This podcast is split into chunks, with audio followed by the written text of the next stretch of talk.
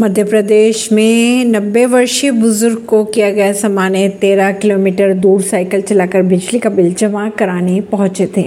जालंधर उपचुनाव को लेकर आपने कांग्रेस से आए सुशील कुमार रिंको को बनाया प्रत्याशी। राष्ट्रीय पार्टी की पहचान के लिए आपने कर्नाटक हाईकोर्ट का दरवाज़ा खटखटाया। शराब नीति की अगर बात करें तो दिल्ली शराब नीति मामले में ईडी ने कोर्ट में पूरक चार्जशीट दायर की, तीन और लोगों को बनाया आरोपी। सुकेश चंद्रशेखर केस में ईडी ने 200 करोड़ रुपए ठगी के मामले में पूरक चार्जशीट दायर की। कांग्रेस नेता व पूर्व रक्षा मंत्री के एंटनी के बेटे अनिल एंटनी हुए भाजपा में शामिल। ऐसी खबरों को जानने के लिए जुड़े रहिए जनता सरिश्ता पॉडकास्ट से। परवीन दिल्ली से